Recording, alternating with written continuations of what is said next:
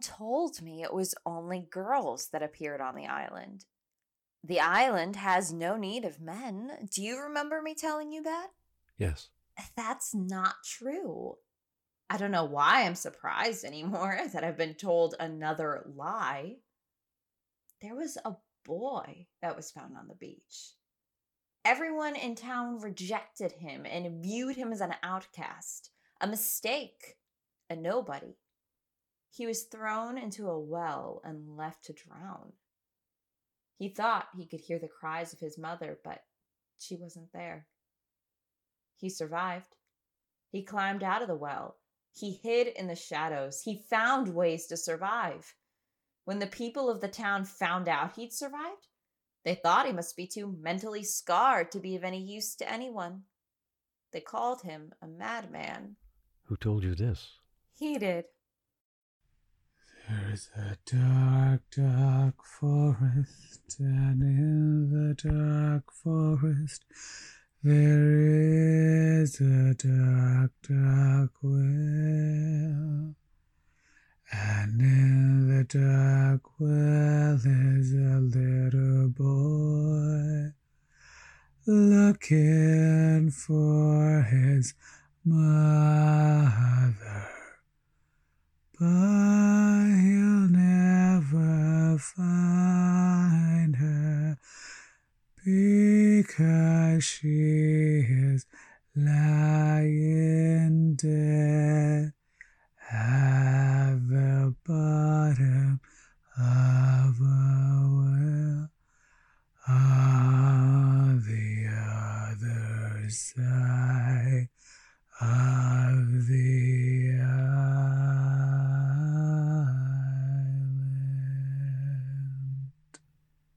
To get to the lighthouse, you have to walk through miles and miles of forest. I heard someone singing. A man. I followed the noise and saw the man that stole my necklace. Hey, We should stop meeting like this. you never told me your name. My name is Samson. That's a strange song I heard you singing. It's a story. Your story? He lived in a hut. It looked handmade, but stable. It was made out of leaves, branches, mud, stones, slabs, pieces of metal, anything he could find. You made this? I didn't have a choice. What do you mean? They wouldn't give me a house. Why not? They don't want me here. This town has no need of men. How did you get here? The same way you did. That's impossible. Why? Oh, because only girls wash up on that beach. Is that what they told you? You're like me? No. You are like me. That was a mistake. They threw me in a well and left me to drown. They only call me a madman so people won't talk to me. He told me his story. It broke my heart. That's when he gave you the necklace? He hadn't thrown it away. He'd kept it safe. Why did you tell me you'd. This necklace holds a part of you, of who you are. If they'd taken it, they would have used it against you. Believe me. I still can't remember ever being here before. You're trying to get to the lighthouse, yes? Yes? Good luck. Many have tried. Who takes care of it? Merrick. Merrick is real? Of course. His family have taken care of it since the island was discovered. Did they try to convince you he wasn't? That's what they do, you know. They get inside your head. Can you help me get there? I I can, but not today. You can stay here tonight and we'll go in the morning. I know this place isn't much, but it's warm and it's going to be a cold night. I. I don't know it's real anymore. Oh my god, you're shaking. Something's wrong. Are you okay? I'm second guessing everything. I think you should sit down. It's like every emotion was hitting me at once. I could feel my chest getting tighter and tighter.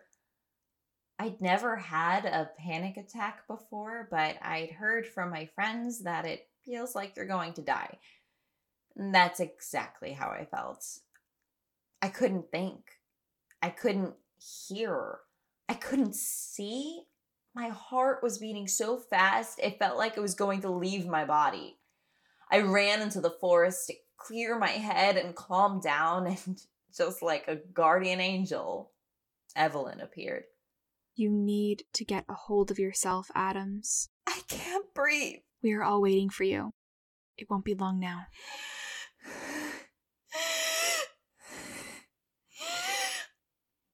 Tell me what to do. Focus on one thing at a time. You need to get to the lighthouse, so make yourself a map. Write down what you know. Calm down. Breathe. I want to go home. You're nearly home. Don't let this place take over. Don't let them win.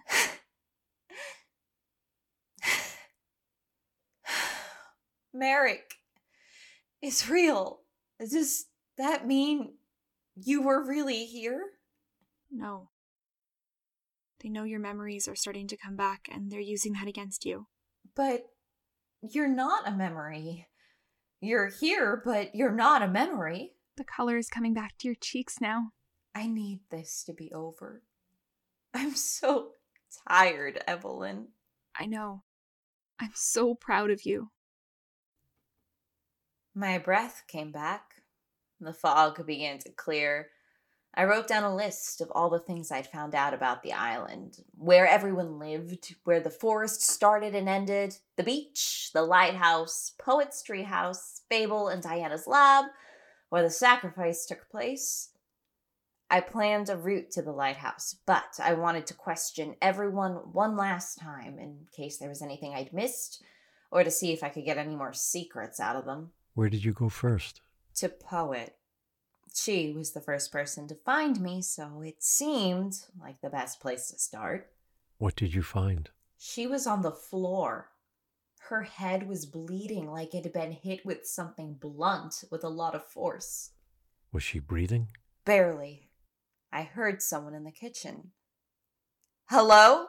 I thought you'd come back here. Perrin? What are you doing here? I told her not to tell you.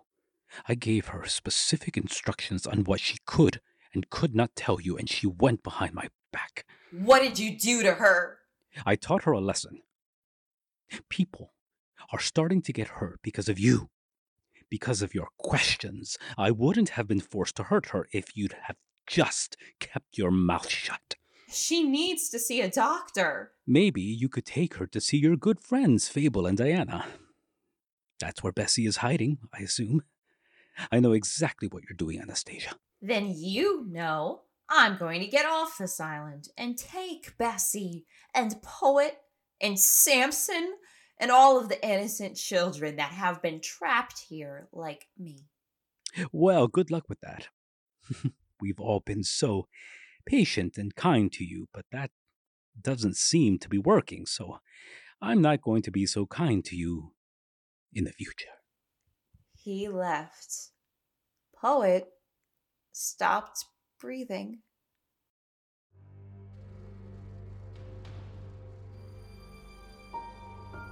Embergreen Bay, Episode 6 Samson. The voice of Adams was Sarah Gordon. The voice of man was Paul Kandarian. The voice of Samson was Deepak Matthews. The voice of Evelyn was Sarah Shepard. The voice of Perrin was David Juarez. The music was composed by Rebecca Doherty. It was written, directed, and edited by Ella Muscroft and is a Loud Voices Silent Streets production.